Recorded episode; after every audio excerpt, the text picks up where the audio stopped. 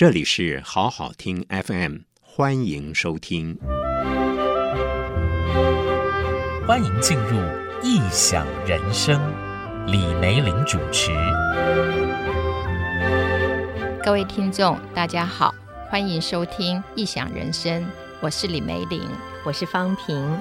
今天我们在讨论这集节目的时候呢，因为这集节目的题目啊，主题是东方艺术与生活器物啊。我跟梅玲姐在谈说怎么做的时候呢，她就说哇，这个范围好大好大。可是呢，她就想出了一个进行这个议题的方法。我觉得听众朋友在听了之后，一定会觉得梅玲姐太厉害了。哪有，纯粹就只是想说。每一次都是用一个大题目覆盖，那不如用小小的一些啊、呃、相关的，就算是微型知识或者是小趣味啊，嗯、去延展它成一个网一样，对，来涵盖这个题目啊。所以我们会怎么样来玩呢？我真的是说他在玩啊。其实我们发现。在很多的时代里啊，因为生活的关系呢，衍生出了许多的成语或者我们习惯的生活用语啊，它其实都跟生活里的艺术是相连接的。有这个发现之后，我觉得太有趣了。所以呢，今天我就会丢出很多的成语来，然后梅林姐就会就这句成语呢来告诉我们这里面所包含的不同时代里面的一些它的艺术呈现，多好玩呢、对呀、啊，因为方平对成语啊、呃、非常的熟悉，而且他也有一些节目是介绍这些成语，而这些成语呢，它就是我们日常生活累积了几千年或者是几百年，它变成了一种口头上经常会提的。那经常会提，就表示它一定在之前，它就是某种的形式模范啦，或者是一种代表那个时代的一些特色。对，不过我在讲那个成语这么说的时候呢。其实，在讲的都是这个故事发生的一个经过，嗯，但是今天我们挑出来的却是跟艺术会有关系。当时我在介绍的时候，没有想到这么多呢，所以听众朋友们一定也会觉得很好奇、很有趣。我们就来试试看，到底这样子可以呈现一种什么样的东方的艺术融入在生活器物里的一个一个面貌啊？是。好，那讲到了生活，我们每天一定要接触的东西，它就是衣服嘛。所以有一句话说“上衣下裳”，上半身的衣服我们称为衣，下半身的像裙子啊这些我们称为裳。对呀，好，基本上呢，这只是一个简单的名词，但是从商朝妇好，就是我们知道她是武丁的太太啊，她的墓出土的有几个玉人，就是用玉雕刻人的形式，就可以发现那个时候。大家都是跪坐，然后衣服呢，它上面就是真的右边会压着左边，就我们后面就是有讲过，呃，孔子说就是。披发左衽就是蛮夷，所以那个时候就右边就是在领口这边，右边压过左边，然后有一道呃竖起来的，那那整个腰部对，然后下面的它就是一个宽的整个下去，像裙子一样。对，如果它是整个一件到底，我们叫做袍，但是它如果中间有一个。腰带系起来的下面的部分，我们就称为裳。嗯、那基本上影响到的就是我们现在在韩国的服装，嗯、还有日本的服装。日本是刚好左右是相反的，相反嗯、对。但韩国呢，它还是很典型，跟商朝啊、呃，还有延续以后有很大的不一样。所以穿起来像高腰的感觉。对对对，对。好，这是上衣下裳。那衣服呢，就有它的颜色。所以有一个句子叫“恶子夺珠”，对，这个是孔子那个时候就在讲说，为什么大家现在都喜欢那种紫色，而不喜欢我们的正红色，嗯、就是朱色啊。可是紫色在曾经在某些时期，它是一个王者的颜色象征，哎，对，它是在西方先开始，因为我们知道我们所用的所有的颜料，它大致都是来自于矿物。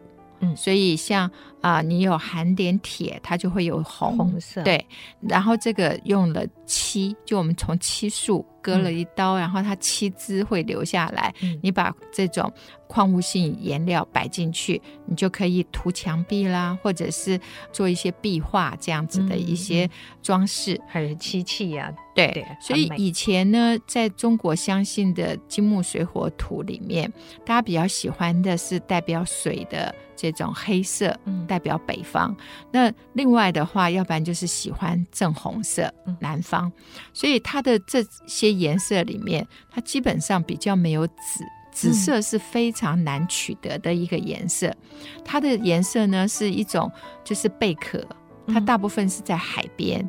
所以我们知道北方的这一些中国早期古代历史，大部分是在河或者是平原，对对对，所以它比较少有海边来的。所以那个时候产紫色最多的是在现在叙利亚这一带，嗯、他们有一种那种贝壳圆圆的。哦然后你要色，对对对对，就是那个贝壳的呃上面背部的那一块，对，然后把它磨碎，很难取得。对对对，所以所以紫色在那个东罗马时候，还有在那个希腊时候，它都是王者的一个颜色。但是在中国的话，这个紫色是慢慢在传进来，所以春秋战国的时候，孔子就会说，因为它又少，颜色又漂亮。当然，到后面就整个是用紫色染成的线来做一些刺绣，嗯、但事实上，赞成，嗯，对。但事实上呢，那个时候紫色也还没有办法变成一个衣服的颜色，因为我们知道统一战国的秦朝，他们的颜色都还是黑色黑的，嗯、对。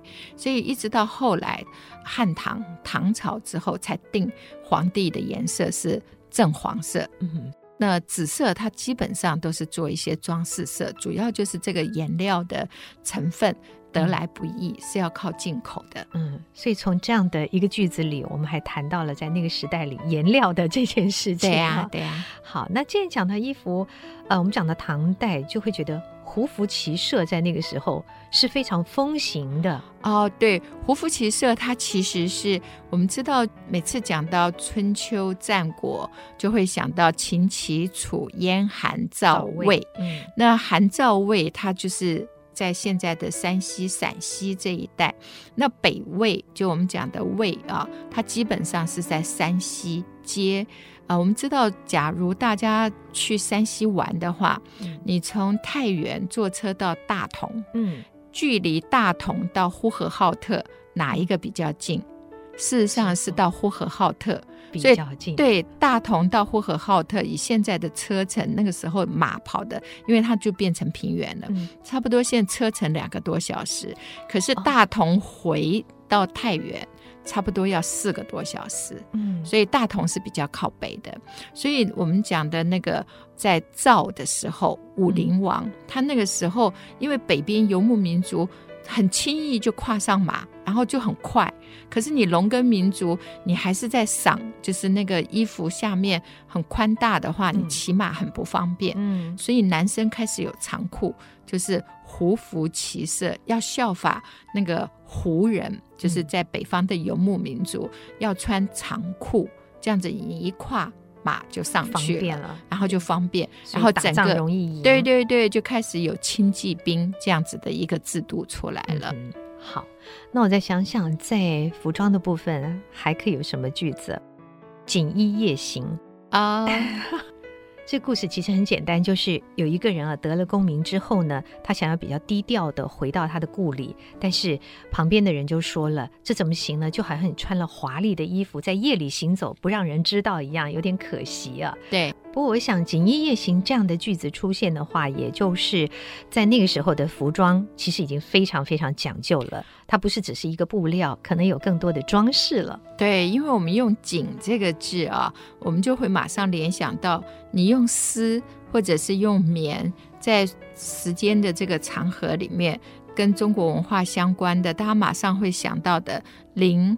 罗绸缎锦，它有各式各样。也就是说，你织的方式不一样，你在上面刺绣的方式不一样，还有就是你所用的材料不一样，它就会产生一个完全不同身份所穿着的这样子的一个服饰。那锦的话，我们马上会想到云锦。会想到、嗯、特别的织法，对它的那个织法非常的复杂，嗯、衣服也比较厚，然后它的那个呃所谓的复杂是我们本来就是。直的经线，横的纬线，嗯，那但是你很多呢是在那个要表示一个轮廓的花的时候，你的纬线可能就断掉，然后经线可能就直接绕过去，然后那种非常复杂的一个功法，那到现在其实在啊、呃、南京啦，还有一些对对对对对，还有云锦的一点点的那个织法，对对啊。好，我们其实从服装吧，最简单的，每天每个人都一定要穿的衣服上呢，可以回溯到在不同的时代里，这个服装到底告诉了我们什么样的一个当时人民的生活呃面貌啊，这是非常有趣的地方。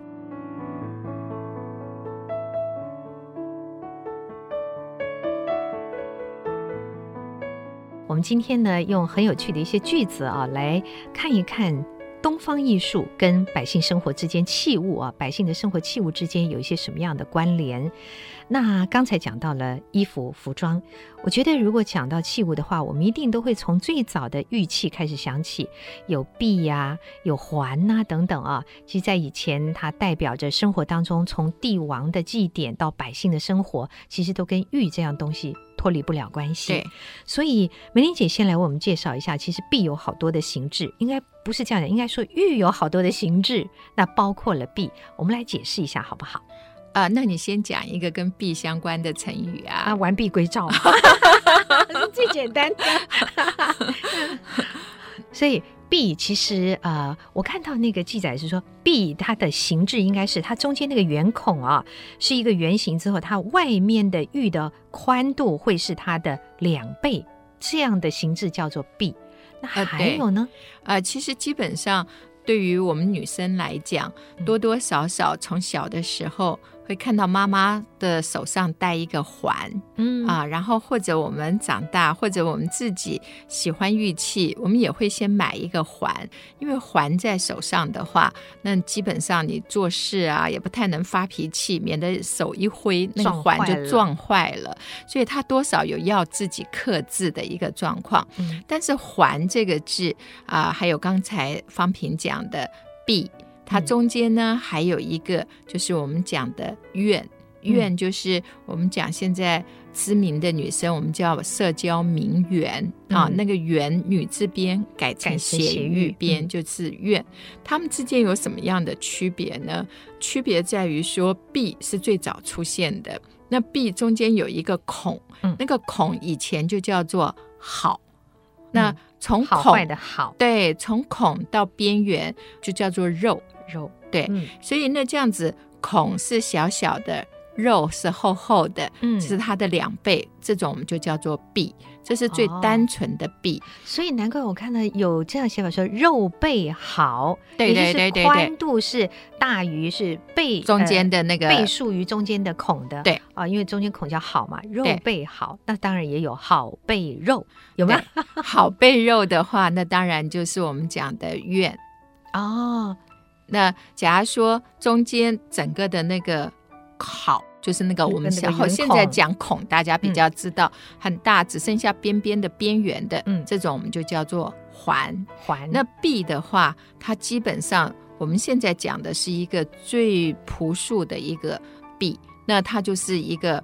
圆形，然后它中间只留一个小孔，嗯，它的那个的对，那它呢，大部分是拿来做什么？它是拿来祭拜山神跟祭拜水神，嗯、所以它是怎么样呢？就是呃，商朝它有的时候在宫殿区，它在那个廊柱的下面、嗯、门的下面会把璧。埋在那边。里面，对，他埋在那边，就是希望说山水稳固，对对对，可以保护不会有外面这一些，啊、所以它另外的话，假如你挖到的这块玉是青色的话，嗯、那我们知道青玉啊，它大部分都是拿来祭天的，嗯、因为天是这种青蓝色，嗯、所以它又有一种祭天的一个功能。那当然黄色的虫就是拿来祭地，因为我们是黄土地嘛啊，嗯、所以天地，所以它是礼器，它也是祭器，在。战国时候有一个国王，他几个儿子都蛮优秀的，那他实在不晓得要选哪一个，所以他叫他们五个哦一起祭拜，然后他事先先把这个币埋在这个下面，嗯、五个跪下去，反正就看谁跪到那个币上面就传给谁，哦、所以可以作弊的。对，所以这样子的一个币呢，它基本上慢慢就从礼器，然后经过不同的时代，嗯、大家就会在上面弄一个。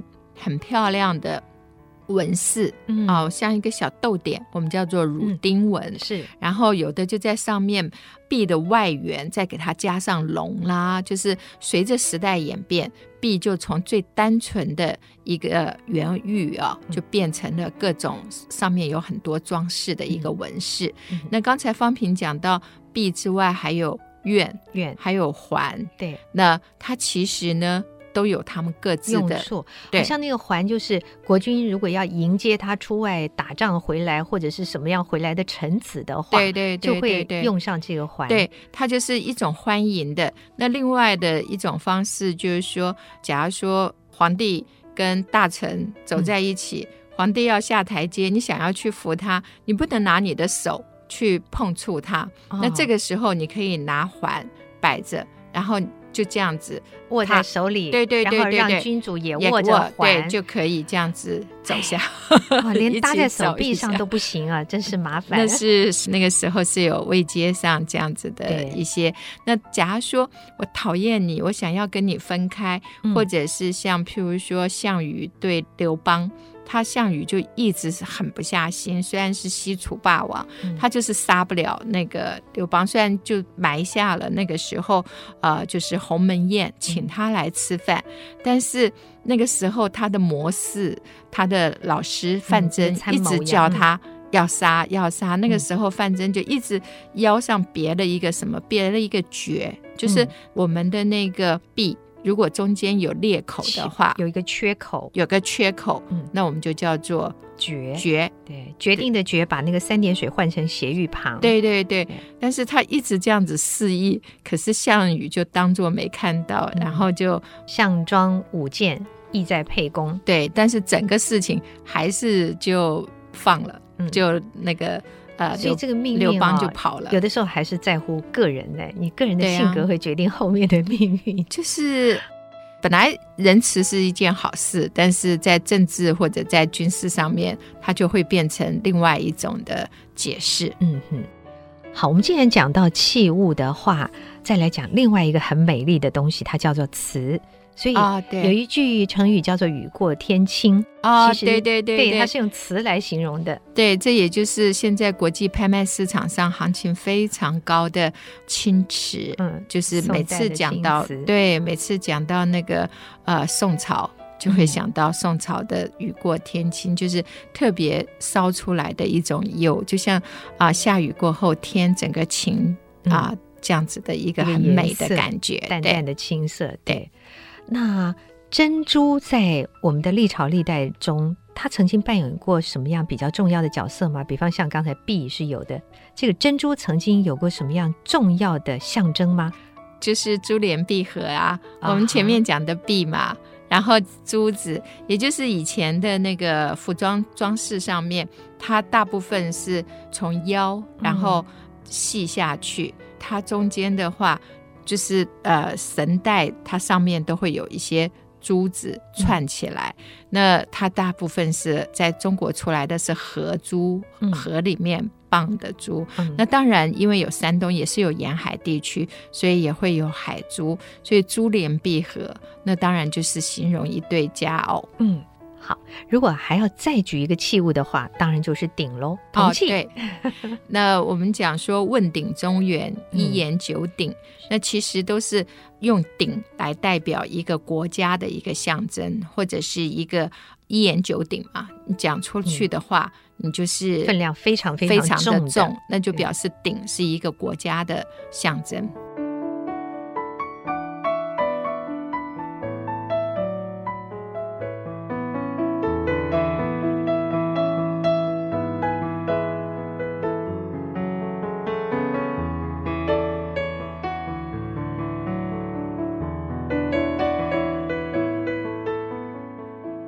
在今天的时间里呢，梅玲姐用了一个非常有趣的方式，就是我们找到一些包括成语、包括特有的词啊，从这些文字里面去看，在不同的时代里，东方的艺术跟生活的关系。我们刚刚讲了有这个服装，然后讲了用具，那接下来呢，梅玲姐最擅长书画美术，我们来谈谈书画的部分。讲到书画这件事，我们就会想到画龙点睛这个故事，笔。点上去，哇，这个龙就跟真的一样了。对呀、啊，其实这个主要是在告诉我们说，不管你画什么样的东西，最重要的是它的精神。嗯，而那最精准的，当然就是借着这个故事。这个故事啊、呃，芳萍之前在介绍成语的时候也有讲，他是张生游。对，啊、张生游这个大画家，对。那他这个画家呢，事实上是非常会画画。那画龙点睛只是他绘画过程里面一个被大家知道的，因为他去帮一个寺庙的壁上画画。那我们也都讲说，不管东方西方都有壁画。那壁画呢，基本上也就是说，在你夯土的墙上面，你要用石灰先打上一层底。这种就像我们现在画油画，你也要在画布上面用类似石灰的打一层接受层啊，就是 G E S S O。因为这样子的石灰，大家都知道它会吸收水分，它会吸收油，就像墙壁常常会有一些做菜的印子啊，什么都会流上去。所以那像这样子的话。就是你在那个石灰墙壁刚粉刷好的时候，你就拿画拿墨汁啊，拿墨这样子画，然后那个墙壁是长长的，那画了一条龙，好像翻腾在云海当中。他、嗯、他画了四条，画了四条龙在墙上。对，所以那这样子龙互相的翻腾，嗯、然后那最后真的在动一样。对对对，然后大家就看得非常惊奇。嗯、对，但是就是发现，哎，龙没有眼睛。大家就说：“那你怎么不画眼睛？”他说：“不能画眼睛。”大家就说：“画吧。”最后他一画上去，龙就飞走了，嗯、就突然之间雷电，然后风雨都交加，就变成真的。但他事实上大概也就是告诉大家，凡是画龙点睛最重要的精髓，你要掌握住。嗯、对。当然，这是一个呃有趣的传说故事了。呃，主要当时的流传也在推崇张僧繇这个人，他的这个笔下功夫啊，这个绘画多么多么的精彩。好，那要讲到书画啊，跟书画绝对有关的工具笔这件事的话，其实还有很多 很多的故事啊。比方说踏破门线，对对对不对？讲的就是一个又是一个和尚了，智勇啊。对，呃，然后他因为这个。书法写得非常好，所以很多人来要。于是呢，他的门槛啊都给人家踏穿了啊，踢坏了，他就包了一层铁，免得人家这个再把他的门槛弄坏。不过他是这个王羲之的后代子孙了，嗯，那么我们从他的身上来看，其实有非常多的书法家，他们在练书法的时候，对于笔这个东西啊是非常崇敬的，对这个工具啊是非常崇敬的，不是用一用用完了就算了。所以这里面有很有趣的故事。呃，其实我觉得说对笔的一种尊崇，就像我们对于。帮助我们在这个社会上面，整个可以建立起自己风格的一个工具上的一个尊重，就像大家没事就要弄弄电脑 或者什么之类的。但事实上，刚刚方平讲的踏破门线，除了来求字的人很多，我们也可以推想到智勇呢，他也是写草书。台北故宫有一跟他相关的摹本、千字文什么之类的。但事实上，最重要的还是要勤练不辍。要随时一直在练习。就像那个呃，我们看到于右任先生跟他求字的也非常多，他每天都把练习书法当成他的运动一样，每天都要写。那智勇也是，他写的时候经常把毛笔都写到笔毛都秃了，对，然后他就把这个笔管呢就放到一个大的竹篮里面。那那个时候，就像我们装那个煤炭啊，装各种那个篓子非常的大，大家可以想象，它这样子可以累积五六大竹篓的这样子的笔杆，你就知道他要写写坏多少的毛笔。对，然后他把这些再把它埋起来，我们说退笔成种，就代表了一个。对于自己所心爱的事情，对于自己的执着，对于自己啊、所坚持的这个信念不放弃的一个恒心。嗯，我们如果查一查这个很多历史故事的话，会发现其实有不少的书法家或者是画家，他们都有这样的举动，把用坏了的笔啊，非常尊崇的，他们像退休了一样，就把他们都埋起来。对对对，你想想看，那个数量是多大？我们在想，我们今天一般用笔啊，大概一辈子用不了两支毛笔吧。而且基本上那个时候纸张也是比较贵，嗯，所以要不然就是。把地上的沙拿来写字，然后拿竹杆子或者是呃木杆这样子来写，来练习手的腕力。那也有的呢，甚至就把芭蕉叶也摘下来，在上面练习。嗯、所以基本上，只要你热爱的事情，然后持之以恒的去练习，它都会练习出啊、呃、一个你自己的一个风格。嗯。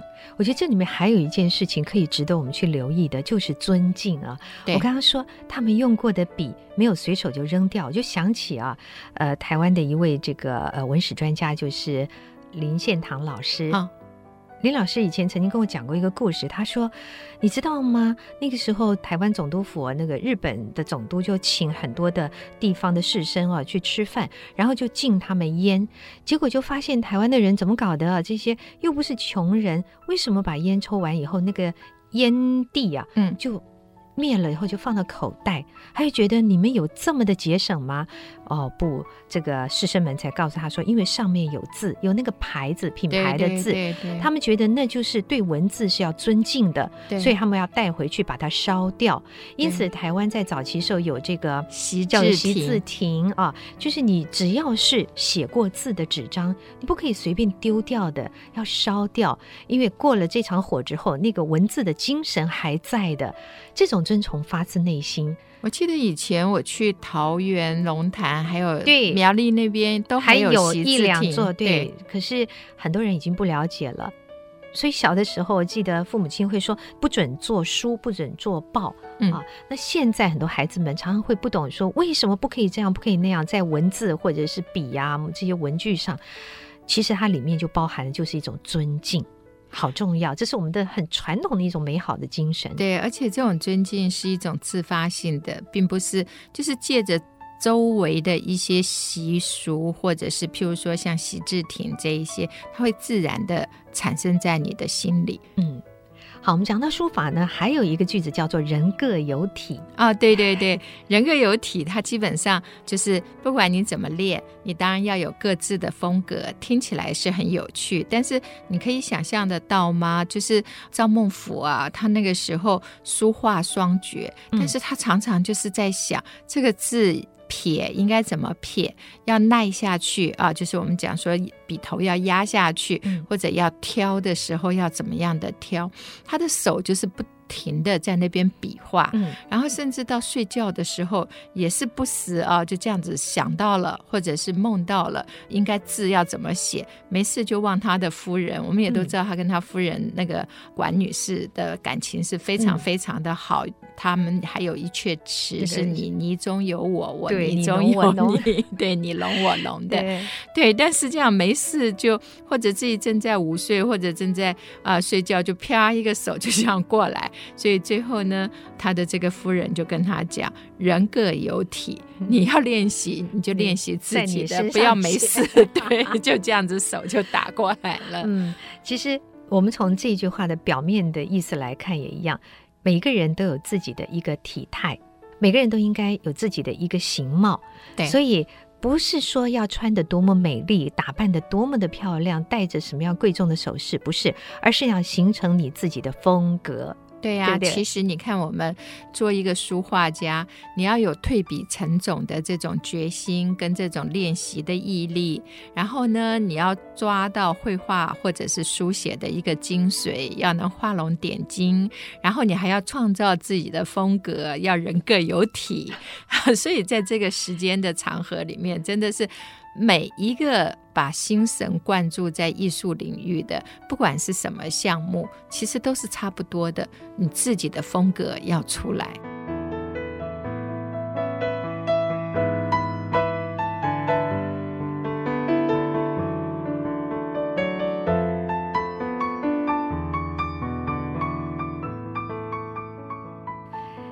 玲姐，我们今天在做这样的安排的时候呢，刚才提到了像衣服有很多的成语或是习惯用语，像器物啊，像书法等等。后来你又丢了几个成语给我。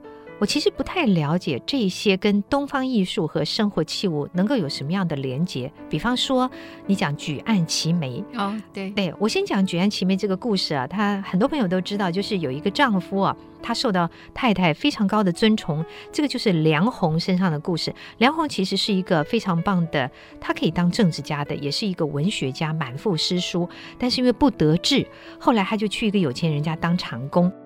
当长工的时候，老板就发现说奇怪，怎么这个人每天下了工之后回去吃饭，太太是跪在地上，把这个饭菜放在一个盘子里，高举起来让他享用的。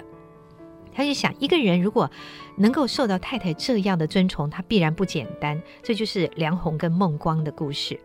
但是他跟我们的东方艺术或生活器物有什么样的连结呢？啊、呃，其实还是在这个案。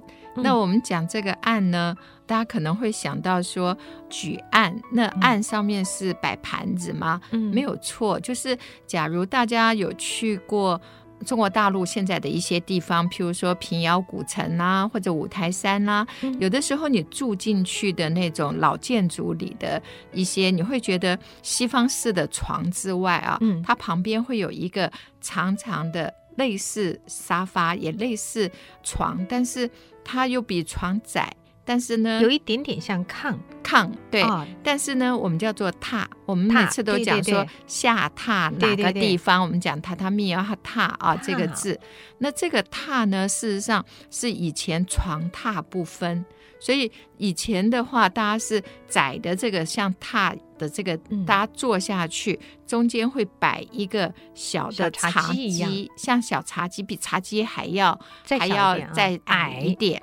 所以那个就是你可以坐着，但是夹坐着，它又比现在的沙发宽一点，嗯、所以常常就要交脚。所以我们看有些像大家或者坐着，要不就是翘个脚，或者要不然就是盘腿盘腿这个样子的坐。所以呢，他那个时候就是表示说，他回来，他坐在那，他做好菜之后，那个鸡，它事实上就是我们讲的案哦。所以他做了菜，他把它抬起来举案，只是说抬高给你接过去，也就是放在身旁来对对对，坐下来来吃，对，这样有点像韩国的宫廷戏里面不是都会举着一个小桌子一样，对对对对对，像是那样的东西。那日本。现在很就是吃饭前的礼貌，いただきます，也是要把这个好像筷子或者什么动作这样子举起来，哎、对，那就是都是从这个案，因为它算是以前的小桌子，嗯、然后大家坐在那边，然后你把这一个案呃拿下来，你又可以斜躺。 就是躺、哦、躺在榻上上面这样子，对，所以举案齐眉不是只讲一个夫妻之间间谍情深的故事哦，对，它代表那个时候的一种生活的又是一个形制了，对对。对后来你又给我一个句子，叫“方圆规矩”或者“规矩方圆”。我们知道啊“无规矩不成方圆”，对那方的就是矩嘛，圆的就是规嘛，或者规划出的圆形。现在都讲圆规，圆规。对，那它跟生活艺术有什么关系？它基本上是我们讲到建筑，建筑现在大家把眼睛往你周边去看，垂直的准绳，对，墨绳，对，就是我们的墙壁撑起我们上面的天花板，压住我们下面的地板。嗯、那这个垂直跟水平之间，就是呃我们讲的矩，然后矩就是用准绳，就是我们讲底下有一个像一个铁锤，对对对，一根线这样悬，这样子就会是直的线。的线，所以所有的建筑，你一定都要跟规矩、跟方圆有关系，嗯、因为你的墙可能是四方，但是你墙上的窗户可能是扇形的，可能是什么样子，所以整个的一个建筑体系就是从我们讲的鲁班尺，就是。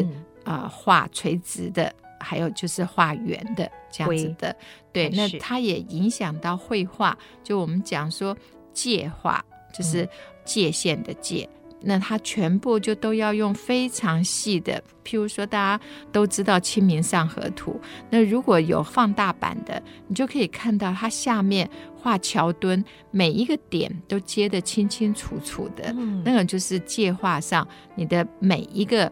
规矩方圆，你都不能够脱离掉它原来的一个规范。嗯，所以一栋好的建筑，你必须在建造的时候，方圆规矩都守好了，都精准了，细节全部都要仔细打点好。那也就是为什么教育学家或者是做父母亲的人，他们对于孩子们的要求也是要有规矩方圆，因为只有了规矩方圆之后，他才能成为一个我们说很正的、培养的非常好的这样的一个人。